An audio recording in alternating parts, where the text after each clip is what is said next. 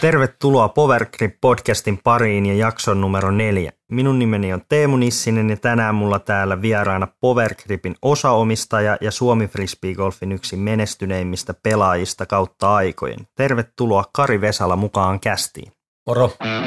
PG-podcast. Ihan alkuun, että kuka olet ja mistä tulet? Nimi on Kari Vesala. Tuun täältä Helsingin seudulta, eli oikeastaan syntynyt Helsingissä, asustelen nykyään Vantaalla, eli tässä Uudellamaalla pyöritään. Yes. Milloin, missä ja miten löysit frisbee-golfin, tai ehkä sun tapauksessa, miten löysit niin kuin frisbeen? Joo, tää oli jotain, tarkkaa vuotta en muista, 80, 79 jompikumpi. Stadikalla oli SM-kisat. Mm.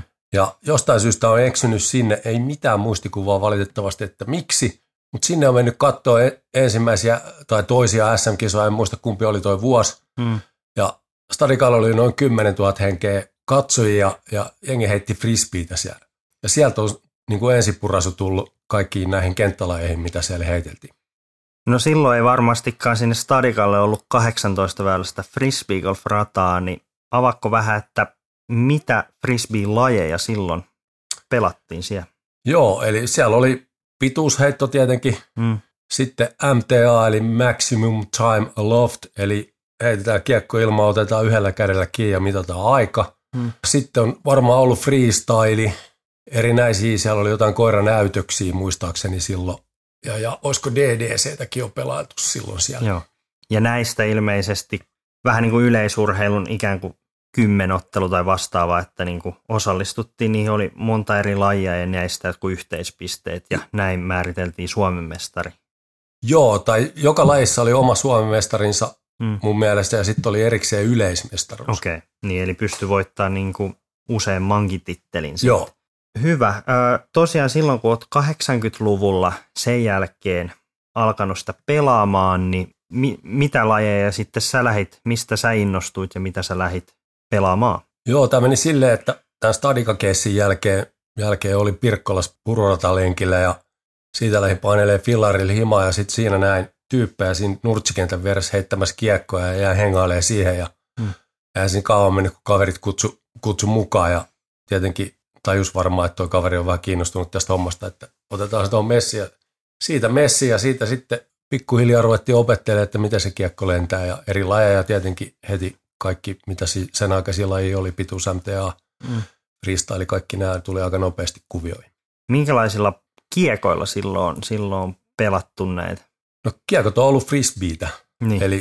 eli old school kamaa, että tuosta nyt jos nykypäivään verrataan johonkin, niin joku makani varmaan aika lähellä ja sitten nuo koirakiekot tietenkin on sitä samaa osastoa, että semmoisilla kiekoilla on menty ja kevyillä tietenkin, että siellä on ollut 165 varmaan ultrastaari tai vastaava, niin on ollut silloin painava.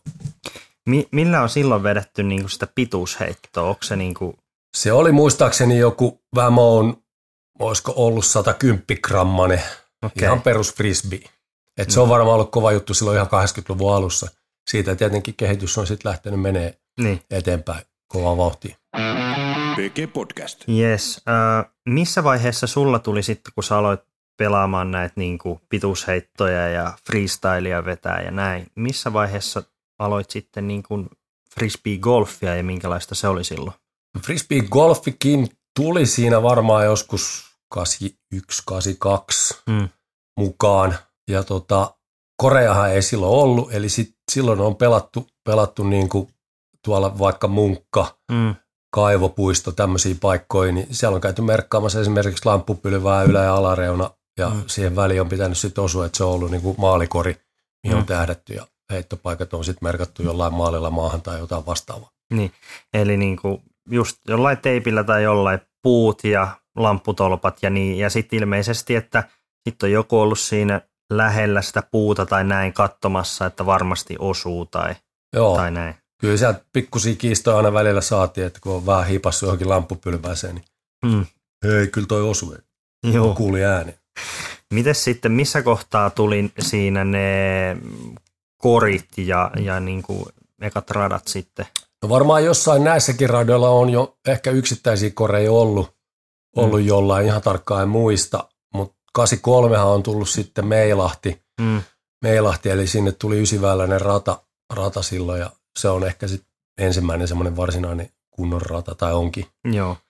No mites sulla sitten kun tuli tää, ja ilmeisesti Muukkakin tuli aika nopeasti sitten Meikun jälkeen, tai jotain 80-lukua sekin on ollut, mutta miten se sun mielenkiinto siinä jatkuu, että sitten kun tuli toi frisbeegolf mukaan, niin mitkä oli ne sun päälajit siinä sitten? Mulla ei oikeastaan tuossa alkuvaiheessa golfi ollut mitenkään semmoinen, mikä olisi ollut se kova juttu, vaan pituusheitto oli ekana ihan ehdottomasti oikeastaan koko ajan. Ja sitten sitä kautta tietysti MTA, kun oppi sen kiekon saamaan jonnekin metreille, niin se MTAkin tulos tietysti parani siinä samalla. Joo. Kun saa sen kiekon pidemmälle sinne ylös. Niin, kyllä se pituus on ollut ehkä se ykköslaji koko se 80-luvun, ja sitten freestyle on ollut siinä sivussa semmoinen toinen, mitä on ollut hauska pelleillä. No mä katoin tuosta, eilen selailin noita vanhoja frisbareita, eli tämmöinen 79 alkanut tämmöinen niin kuin frisbee-aiheinen lehti, jota tehtiin ihan tuonne 2000-luvun alkuun asti, ja siellä oli muutama poiminta, että oli ilmeisesti 81 jonkun junnujen pituusheitoennätyksen joku 78 metriä, ja sitten 84 olet tehnyt Suomen ennätyksen pituusheitossa niin kuin avoimessa, se on ollut silloin 147 metriä 60 senttiä. Millä pannulla on silloin painettu jo 150 siivu? Toi 147 ei ole ihan tarkkaan muistissa, että mikä kiekko on, ja oliko se vuosi 84 oli toi. 84, niin kyllä se sitten on ollut jo varmaan toi Original Eagle. Niin. Eli jos nykykiekkoa ajatellaan, niin Original Eaglehän ei ole lähelläkään tätä nykyistä Eagleä, vaan se on niin kuin Aero. Okay. Eli hyvin lähellä samaa. Eli sillä on varmaan silloin jo heitetty. Eli niin kuin Aero on ollut eka sellainen niin kuin oikeasti niin kuin pituusheittopannu silloin. Joo, tai Eaglehän oli se kiekko, mitä heitettiin, mutta se on ollut eka niin kuin Bevel Edge-kiekko niin kuin markkinoilla. Tuossa kun briefattiin tätä, sä sanoit, että sä oot parantanut tätä vielä, tätä ennätystä, niin mihin sä silloin sait sen parhaimmillaan? Joo, se oli joku SM-kisatalissa vuotta, en nyt muista, onko se 85, saattaa olla, niin 106,155 heitin silloin. Oliko tämä Eagle vielä silloin? Joo, että sillä. Ne kiekot on vielä itse asiassa tallessa. No niin. Podcast. No Kerkko, vähän sulla tuli ilmeisesti siinä jossain kohtaa vähän tämmöinen pidempi paussi, niin milloin jäi niin kuin laji sitten ikään kuin tauolle, ja koska sä sitten löysit uudestaan tämän laji? Joo, 86 vielä on pelannut jotain muistaakseni, ja sitten se on siitä sitten ehkä toi DI-kuvio astunut vahvemmin mukaan, ja silloin skene Suomessa tuossa niin kuin Fripa-skenessä niin oli kyllä aika pieni, että me samat jätket pyörittiin siellä niin kuin kisasta toiseen, ja kyllä se rupesi olemaan siitä tietyllä tapaa ehkä vähän tylsää, ja sitten ei tavallaan homma edennyt, niin mä luulen, että se on ollut ehkä se pääsyy, miksi se on jäänyt. Niin sulla oli Suomen mestaruus jo 83 avoimessa, että se peli oli vähän pelattu läpi siinä. No tietyllä tapaa joo, ja sitten pituusheitto varsinkin, kun se oli silloin se, mitä tuli oikeasti treenattua ja heitettyä, niin siinä niin kuin sitten tietyllä tapaa ihan dominoiva oli siinä hetkessä, niin se saattoi olla, että vähän kyllästy. Joo. Tuli muut kuviot. No sitten 86, kun se sitten ikään kuin loppui, niin koska sä löysit tämän lajin sitten uudestaan? Joo, 86 se loppui siis ihan totaalisesti sitten siinä vaiheessa, kun se loppui. Ja seuraavan kerran kaveri kysyi 2005, että lähdetkö pelaa frisbee-golfia? Mä oon, että no joo, mikäs tässä, että voisinhan mä lähteä, että ei ole kummempaakaan tekemistä. Ja sitten mentiin Munkkaan. Mä kaivoin jostain kellariperältä mun vanhat kiekot. Eli just tämä Eagle ja jotain muuta Phantomia Discraftilta ja mitä siellä oli, en muista tarkalleen. Ja niillä sitten mentiin sinne ja siellä sitten pelaantiin, ja itse asiassa törmäsin siellä Sami-loukkoon, ja loukolla oli sitten niinku Backillin ja jotain Innova Champion muovisia kiekkoisia, ja ihmettelin niin sitten, että mitä hittoa nämä on. Homma kehittynyt 20 vuodessa. Joo, ja ihan ihmeessä, että okei, tämmöisiä on, ja sain muistaakseni vielä testaa jotain, ja no, nehän oli ihan jäätävän ylivakaita, kun oli tottunut heittää kaiken, niin kuin jos mietitään noita vanhoja kiekkoja, niin ne piti panna ihan hillittämään hysseen, että se kiekko saa lentää mihinkään. Siitä sitten se oli taas niin kuin kerralla ja sen jälkeen internettiä tutki, että mikä tämä homma on, mistä saa kiekkoja ja onko ratoja, ja Se oli varmaan pahat seuraava päivä tali. Mm. Sitten siellä ihmeessä täytyy, vau, tämmöinen paikka, että no se oli sitten saman tien koukussa. Niin. PG Podcast. Joo, mennään sitten tuohon niinku kilpaurheiluun ja ikään kuin sitten tämän niinku uuden tulon jälkeen, niin sä oot tällä hetkellä 10-kertainen Suomen mestari ja pituusheiton MM-pronssia vai hopeeta? Pronssia. EM-kultaa ja sitten myös useampia niinku muita niinku EM ja SM-mitaleita. Mikä on pitkän menestyksen salaisuus? Vaikea sanoa oikeasti. Et toi tekninen osaaminen on tullut silloin 80-luvulla. Mm.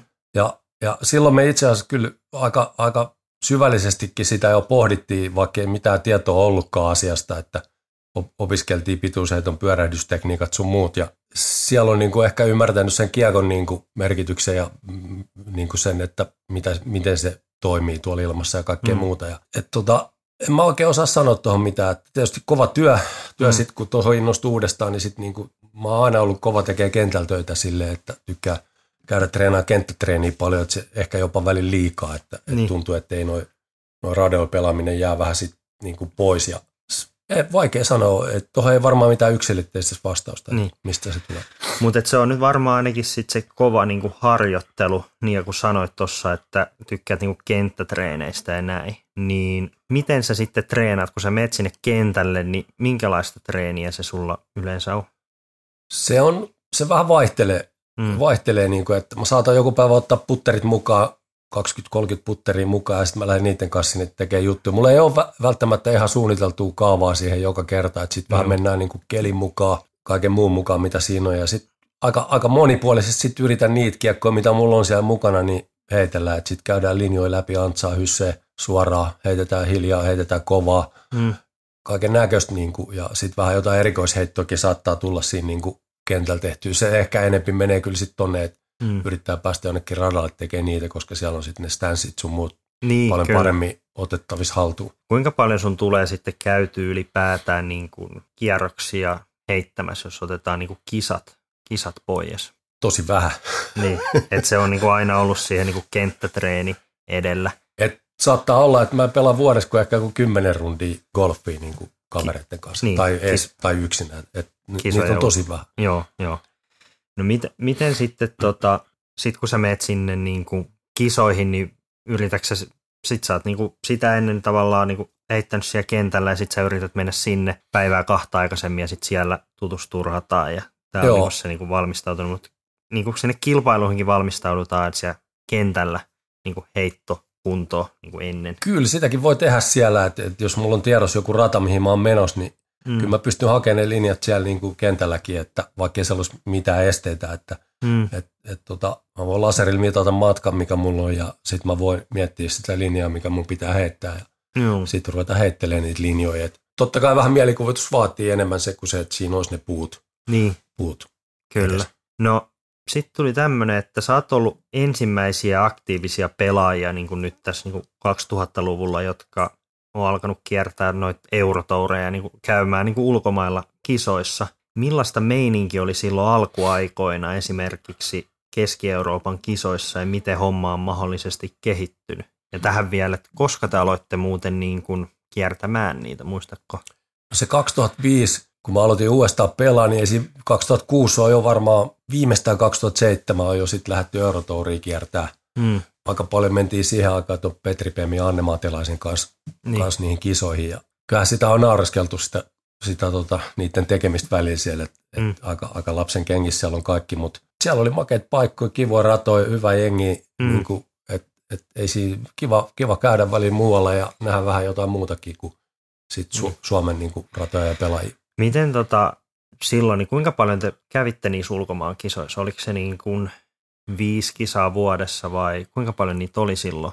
Mä luulen, että toi 5 on aika lähellä totuutta, että jotain sellaista se on ollut. Että vähän riippuen tietysti, mitkä on ollut tourin kisoja, että kyllä aika moneen pyrittiin ja sitten tietysti ekan vuoden jälkeen, kun hahmottui, että mitkä on hyviä paikkoja ja hyviä kisoja, niin niihin sitten aina uudestaan seuraavan vuonna. Joo. Sitten sulla oli toi, niin kuin tuossa alussa mainitsin, niin sulla oli se pituusheiton MM-pronssi. Koska se tapahtui ja Missä nämä kisat oli? Aika paha, olisiko 2009, 8, jompikumpi. Kumpi. Eli silloin minä, Erno ja Juho ja Meresmaa Jussi lähdettiin, ei vissi ihan kimpas lähdetty, että taisi olla minä, Erno ja Juho, jotka oltiin niin kuin matkakumppanit, ja Jussi tuli sitten myöhemmin paikalle. Niin tuonne Vegasiin, sinne aavikkokisaa, Primmi on muistaakseni se paikan nimi. Sinne sitten se oli niin kuin lähtökohta, että mennään heittämään distanssekisa läpi, ja sitten siinä ohessa tietenkin kerttiin kaikki golfratoja siellä, Delaveekat sun muut. Joo. Mitä se taitaa olla se Primmi nimenomaan se paikka, missä nämä nykyisetkin ennätykset on kaikki tehty, niin muistatko mikä oli silloin tulos, ja kuulijoille voit vähän avata, että lentääkö se pannus ja Primmissä sitten pidemmälle? Joo, tulos oli 181 metriä, DX Valkyrie taisi olla kiekko 100, ei kun DX Fraitti, sori, ja 100 joku 69 painoltaan. Joo. Silloin oli just tullut Dessu. Itelle se oli pikkasen siihen hetkeen jostain syystä niin kuin sinne liian ylivakaa, että ei tullut sillä sitten heitettyä. Jussi taas sitä siellä heittää sen Suomen ennätyksen silloin. Ja Niin, onko se kuinka paljon se on, miten se eroaa, että jos miettii, että heittäisi tuossa niinku peruskentällä, missä on niinku ihan hyvät tuulet, niin mitä siellä tulee ottaa huomioon? Kyllä se ero siinä mielessä, että nyt ollaan ihan täysin aukealla, mihin se tuuli pääsee niinku todella hyvin. Joo. Hyvin, niin, ja sitten siellä se tuuli on semmoinen suht tasainen ja kova. Niin kyllä se niinku auttaa siihen niinku distanseen ihan varmasti, että pystyy heittämään siellä vähän pidemmälle kuin ehkä sitten normiuloissa. Mutta kyllä mulla oli sitten, niinku, että toi 181, niin olin mä Suomessa heittänyt, mä olin treenasin oikeasti sinne vähän silloin, niin olin mä heittänyt Suomessa jo niitä mittoja niinku sit ihan omissa kenttätreeneissä. Mutta toki Suomessakin sitten kovaa tuulee. Että. Käyttäytyykö se kiekko, kun siellä on ilmeisesti se on niinku vähän korkeammalla niinku merenpinnasta, että siellä on vähän niinku ohuempi ilmanala, että sekin on niinku yksi näistä ilmeisesti positiivisista jutuista, niin onko se käyttäytyykö se kiekko niinku alivakaammin vai ylivakaammin siellä? Aika alivakaalla siellä piti mennä. Ja sitten tietysti senkin takia, kun sille heitolle annetaan aika paljon korkeutta, niin. Jotta saadaan se sinne plaaniin niin sanotusti, niin kyllä se alivakaakiekkoon mentiin, että siellä oli esimerkiksi Eering Hemmings, ei ollut enää kisapäivä, taisi olla se viimeinen päivä siellä, niin paino Roadrunnerille joku 220, että se vaan heitti sen järkyttävän antsaa sinne hemmetin korkealle ja siellä se sitten liiteli. Niin.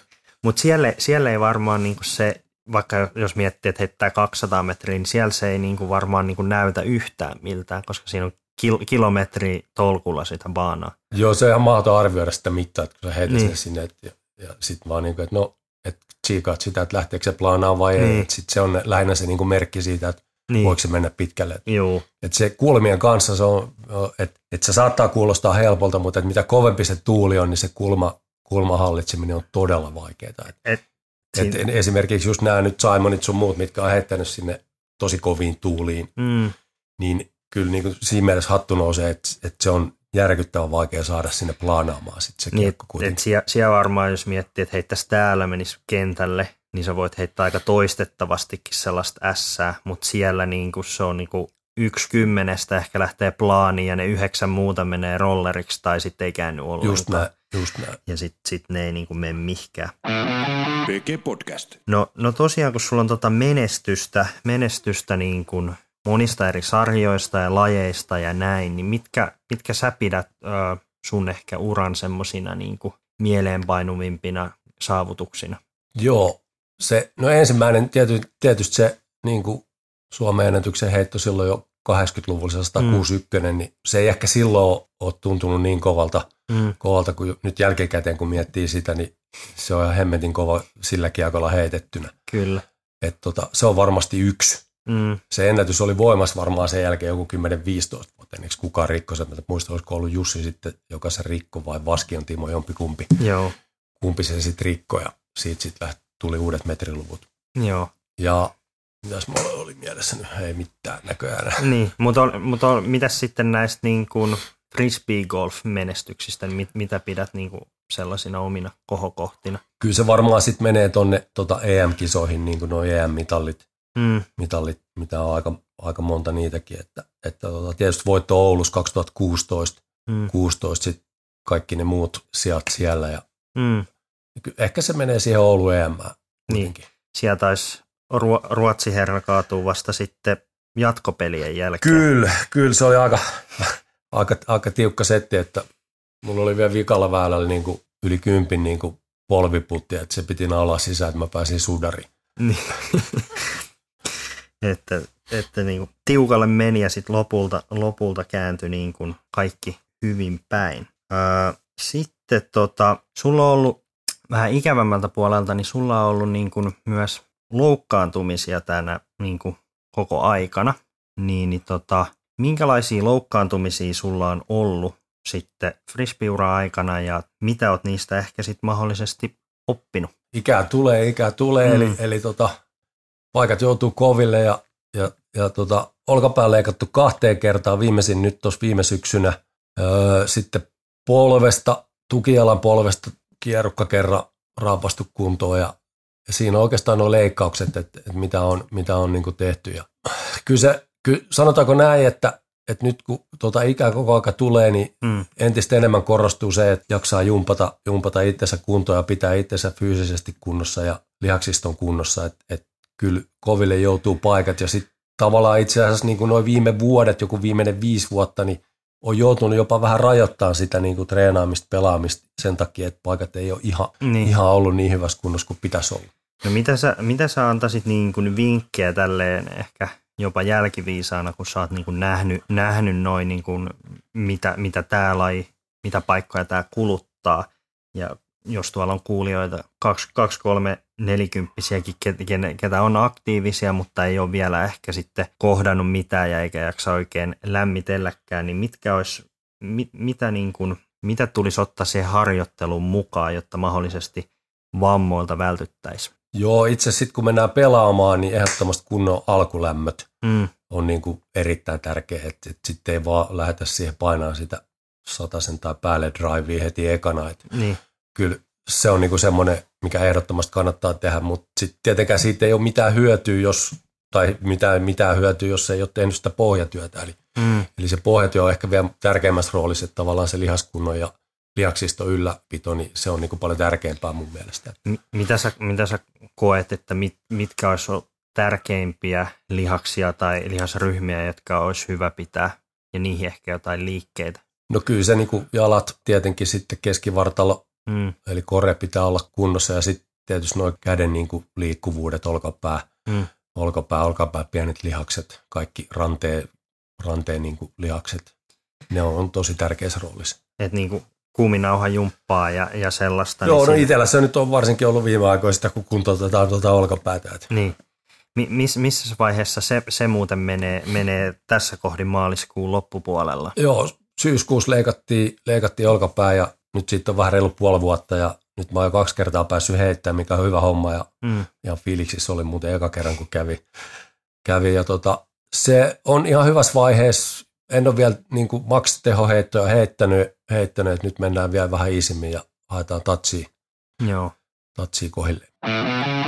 Podcast. Mennään sitten seuraavaan segmenttiin. Mennään vähän tuohon yrittäjyyteen ja sä oot ollut mukana osakkaana ensimmäisestä vuodesta lähtien tuossa vanhassa firmassa, eli Frisbee Pointissa.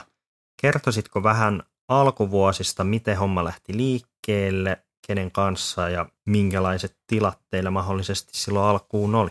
Joo, eli 10 vuotta sitten, niin, mä en muista kuka tämän mulle kertoi, mutta joku kertoi mulle jossain Talin Kiessillä todennäköisesti, että ootko kuullut, että Markus Tikselius ja Toni Asikainen on perustamassa Frisbee-kauppaa. Joo. Ja sitten siitä varmaan suurin piirtein saman tien, kun Kiessi oli loppu, niin autoa ja Tikkikselle taisin soittaa, että kuulin tämmöisen huuan, että pitääkö paikkansa, että pääseekö mukaan. Ja kunnit oli siinä vaiheessa aika kanssa alkutekijöissään vielä, mutta oli ne jo jonkun verran kerinyt käymään läpi asioita ja olivat päättäneet sen yrityksen perustaa ja oli varmaan jo perustettukin ehkä siinä hetkessä.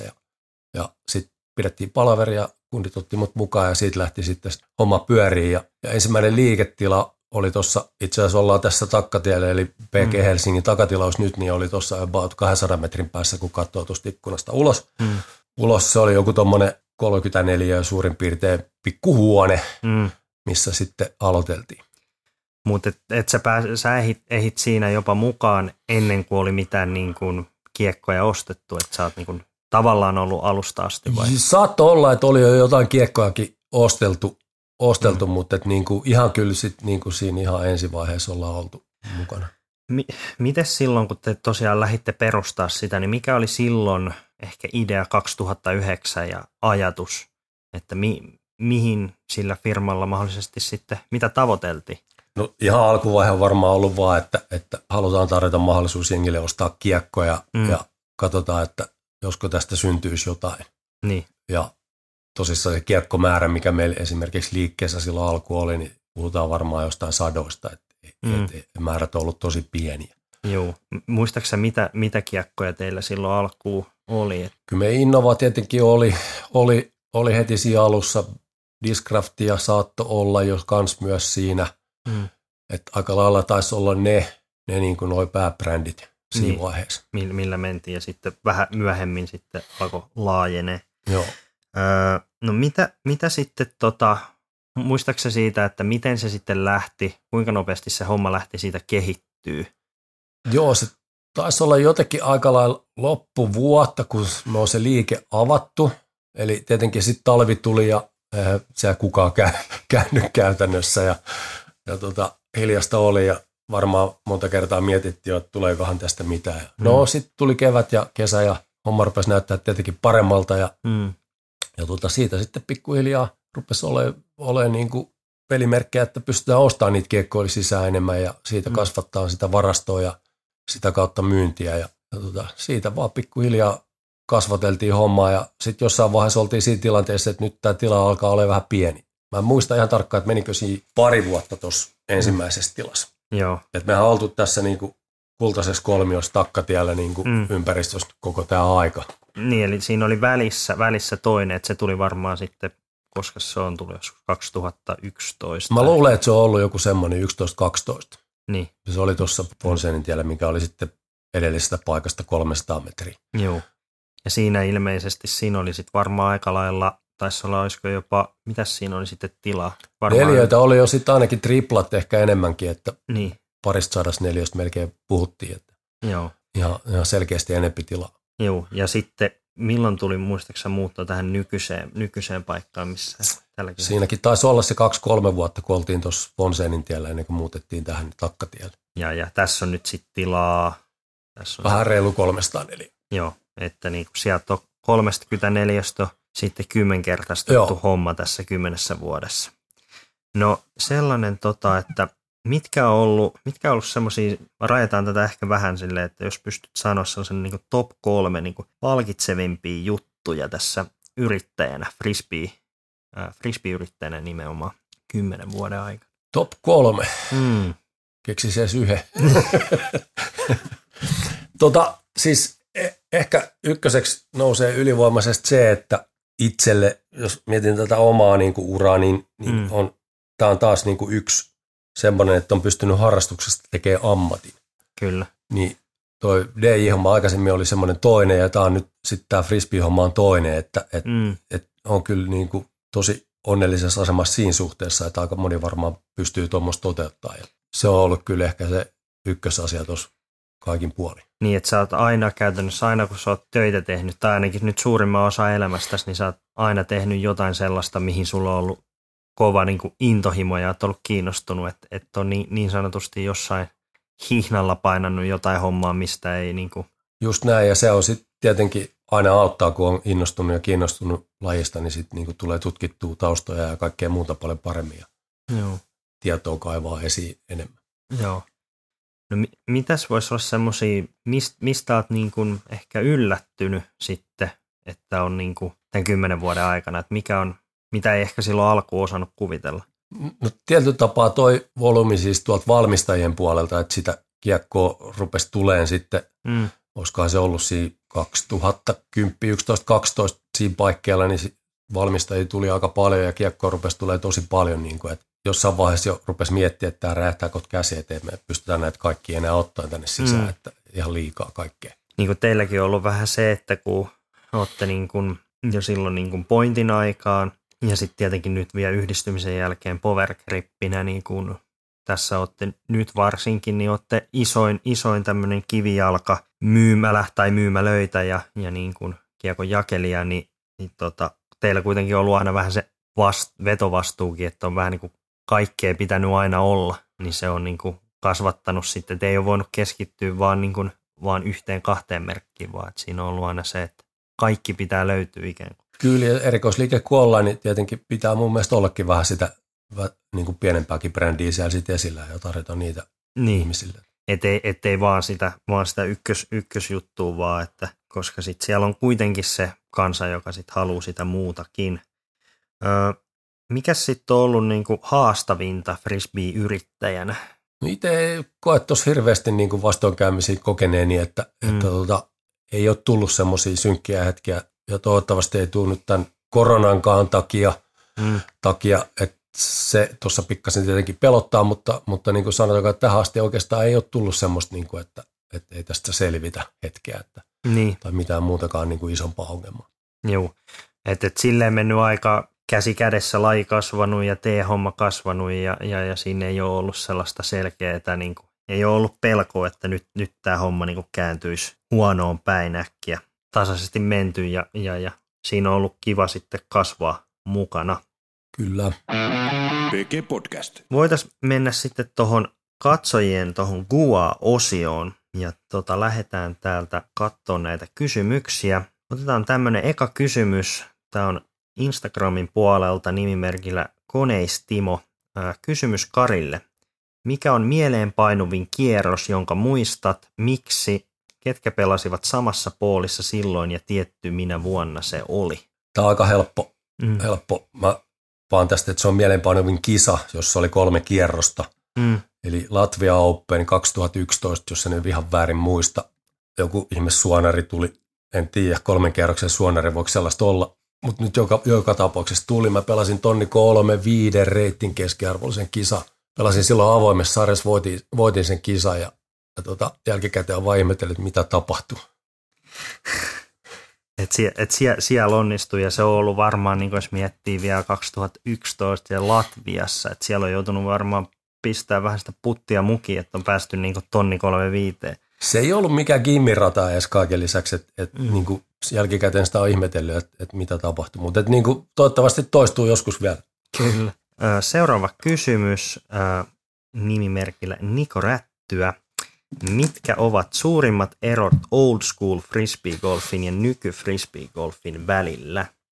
No, kyllä se varmaan nuo kiekot. Kiekot on se niin kuin suurin tekijä, että ennen kaikki heitettiin järkyttävässä hyssässä ja odotettiin, että se nousee sieltä pystyyn, tai no kyllähän se nousi, se meni usein ylikin. Ja nyt sitten niin on valikoimaa ja on vaikka mitä niin kuin tarjolla, että kyllä se ehkä kiekot on se suurin ero. Mites sitten noin, niin kuin jos mietitään, että kiekot on kehittynyt, niin miten silloin on niin kuin heitetty? Tänä päivänähän niin kuin heittovalikoima on myös tosi monipuolinen, että heitetään kaikkea tätä niin kuin rystyä kämmentää ja heitetään upsia ja sitä ja tätä. Mitäs silloin heitettiin? Oliko rysty se pääasiallinen ja löytyykö kämmenheittäjiä ollenkaan? Joo, kämmenheittäjät taas tulla enimmäkseen tuolta ultimaten puolelta siinä hetkessä, että kyllä se rysty oli ja sitten oli joku apsikaveri joukossa tietenkin. Et kyllä se on ollut backkeri niinku enimmäkseen. Niin, että se on ollut niinku tosi selkeä. Varmaan silloin itse asiassa ne kiekot ei ole myöskään antanut sitä mahdollisuutta. Kämmenellä on pitänyt olla hyvä tekniikka siihen hetkessä. Et jos miettisi vaikka tänä päivänä kuulija miettisi, että lähtisi aerolla heittää vastatuuleen kämmentä, niin se voi olla ehkä vähän haastavampaa kuin sitten joku tämän päivän ylivakaa driveri. Mikä sitten näin. Seuraava kysymys nimimerkiltä Kiinteistö. Ajaako Kari saabilla? Kari ei aja saabilla. Sitten seuraava kysymys nimimerkillä Hindersby. Jos sipuli alkaa palamaan, millä takaisin pinnalle? Mikä on metodisi? Aika hyvä. Toi varmaan riippuu vähän tilanteestakin, että mitä on tapahtunut. Että onko se ollut joku typerä moka siellä radalla vai onko se ollut vaan joku tavallaan, minä ei ole hirveästi ehkä itse pystynyt edes vaikuttaa, että joku huono puuosuma vai mitä se on ollut. niin mä luulen, että se palautuminen siitä johtuu vähän, tai riippuu siitä, että mitä on tapahtunut ennen sitä. Mutta itse ehkä on ollut kyllä semmoinen tietty tapa reagoida, joskus saattaa olla, että jopa negatiivisessakin mielessä, että päästään aika nopeasti ulos sen huonon hetken ja sitten tuntuu itsestä paljon helpommalta jatkaa. Eli unohtuu se hetki paljon nopeammin kuin se, että mä oon ihan mykkänä ja mutisen itsekseni jotain seuraavat 5 väylää. Ja se on mun mielestä huono tapa ainakin itselle, että mä pyrin sen jotenkin niin kuin nollaan, että saattaa tulla joku murahdus tai jotain siinä hetkessä ja sitten se tavallaan on käsitelty ja sitten siirrytään seuraavaan heittoon, koska se on ainut, mihin mä pystyn enää siinä vaiheessa vaikuttamaan. Joo. No sitten mulla tuli inboxiin tämmönen anonyymiltä, että löytyykö vielä ruskeat addunverkkarit 80-luvulta, jotka frisbarinkin kuvissa näkyy, kun vedät styleä? Lähteekö vielä Encore freestyle-esitys? Addunverkkarit totta kai löytyy. Ne on todella siistit. Tulee vielä ehkä joskus esille. Katsotaan. Mulla on Staminassa ollut tapana vetää tämmöisiä pukeutumissettejä. Tänä vuonna tulee todella kova setti. Näette sen jossain vaiheessa. Ehkä sitten 2021 tulee addut takas. No niin. Sitten seuraava kysymys Facebookin puolelta. Tero Tommola kysy Käpältä, että onko hänellä ikinä ollut epikkiä kisabägissä? Jos ei, niin miksi ei? Ei ole kyllä ollut epikkiä bagissä. Kyllä se aika epäkesko on. Niin on, kerran on vissiin heittänyt, Terokin taas sen nähdä jostain. Taisi olla Fonsenin tie ovelta painoon, menee tietä pitkin tuonne ja mä en muista sitä kessiä tarkalleen. Ihan onkohan se tuntuu lentävän, mutta ei se kyllä ole ikinä ollut semmoinen, että olisi tehnyt edes mieli hirveästi kokeilla. Kyllä. Sitten seuraava kysymys. Täällä on taas Niko Rättyä Facebookin puolella tällä kertaa. Oisko nykyjunnut pärjännyt 80-luvun peleissä? Oho. Mä en näe mitään syytä, että miksei olisi. Niin. Tietenkin nyt et pitäisi lähtökohta miettiä vähän tarkemmin, että et annetaanko niille samat kiekot kuin silloin, millä me ollaan heitetty. Niin jos me annetaan niille samat kiekot nyt tässä hetkessä, niin ei pärjäisi, koska he ei osaisi käsitellä niitä. Tai ainakin hetki menisi siihen ennen kuin ne oppisi heittämään tarpeeksi hyssässä. En väitä, että he osaisi heittää hyssäs, varmasti osaa, mutta kyllä se kuitenkin aika erikoinen väline ollut siinä vaiheessa, jos ei ole siihen tottunut. Niin, kyllä se varmasti näin on, että niinku se on sitten niin, siihen ihan samalla kuin nykyjunnut kasvaa näihin tämän päivän standardeihin ja hallitsee ne, niin siinä olisi mennyt oma aikansa silloin. Mutta kyllähän se nyt niin on tietenkin, että silloin miehet ollut rautaa ja tänä päivänä ne on jotain muuta. Eikö se näin yleensä mene? Juu, totta kai.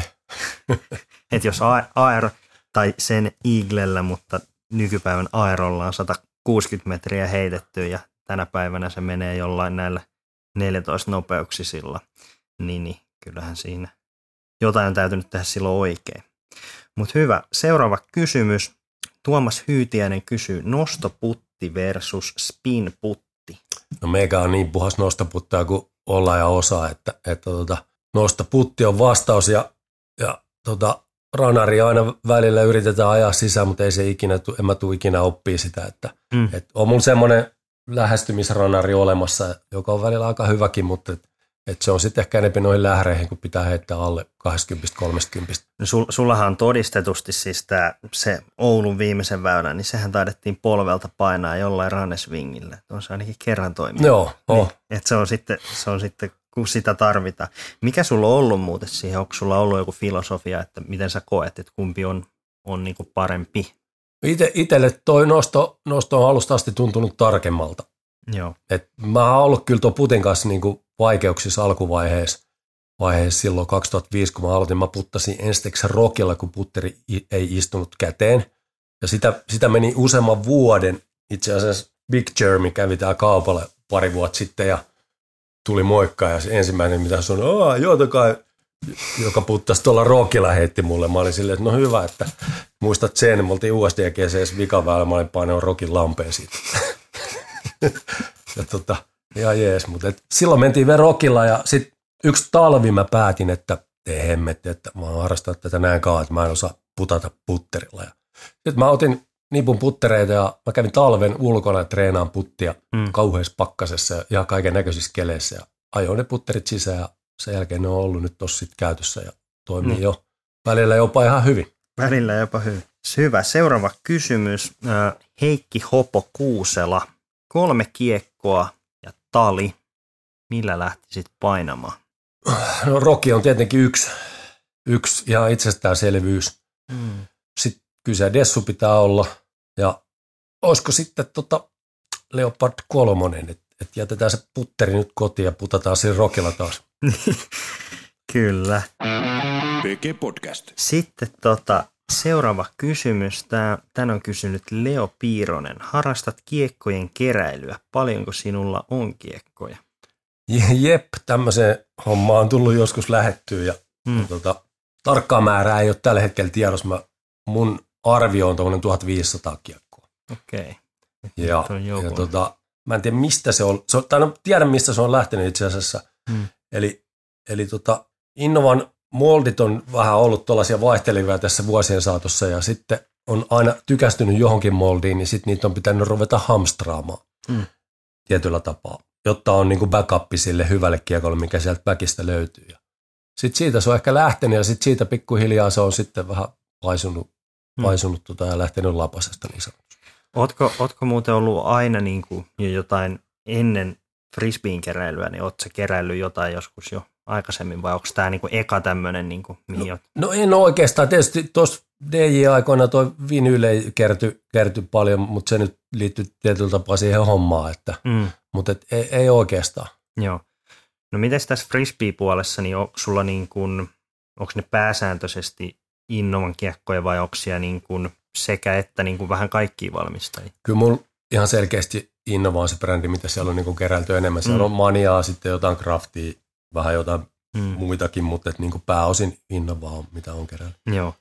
Sitten täällä oli jatkokysymyksenä Pyry Tomanderon kysyy, että mikä on kokoelmiesi ehdoton helmi?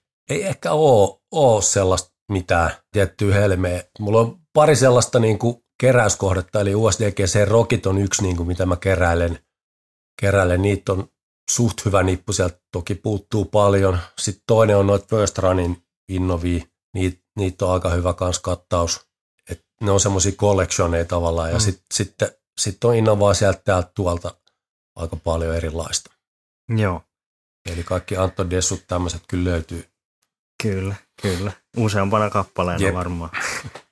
Seuraava kysymys. Janne Hirsimäki kysyy, mikä saa sinut ylös aamuisin suurin intohimosi?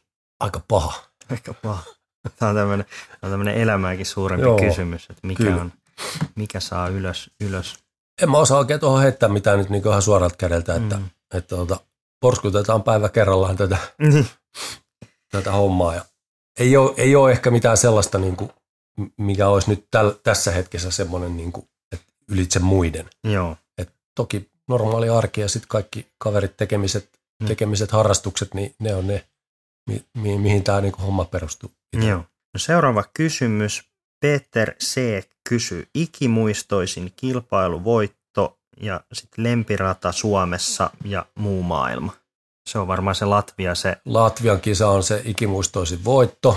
Ja sitten lempiradat Suomessa. Tietenkin EM-voitto sitten toinen siihen rinnalle. Rata, USDGC-leiska, Goldi. Mm. Ehdottomasti toki se on jo varmaan nykyään niin vaikea, että voisi olla haastava tälle kaverille. Mutta silloin kun mä olin siellä, niin tykkäsin kyllä todella paljon pelaa sitä. Ja sitten kotimaan rata. Mm. Voi olla ihan kisaleiskakin tai... Joo, kyllä se tuo biisti on Nokialla. Sitten, kyllä.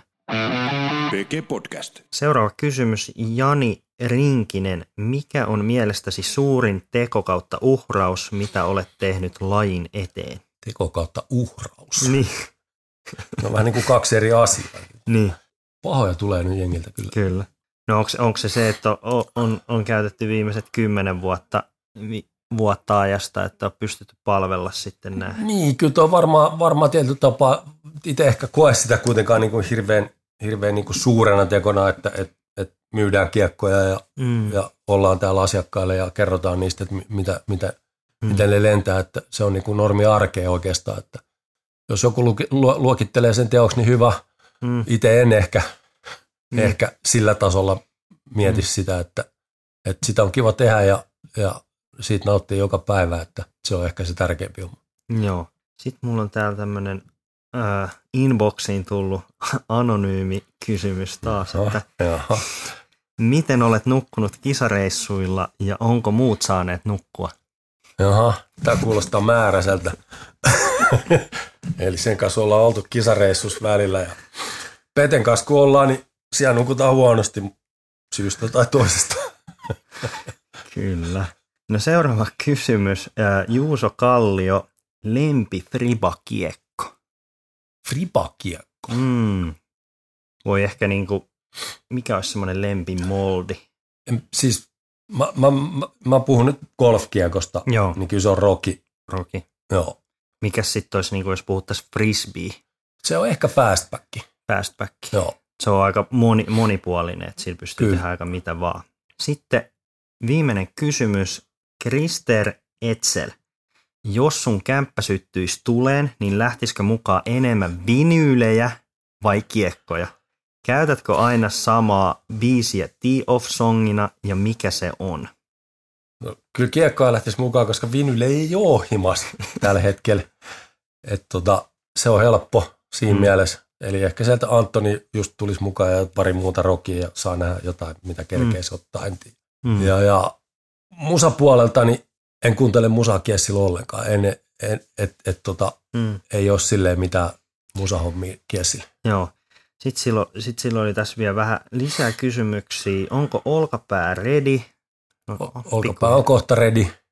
Sitten paras kisajuoma radalla kautta radalla.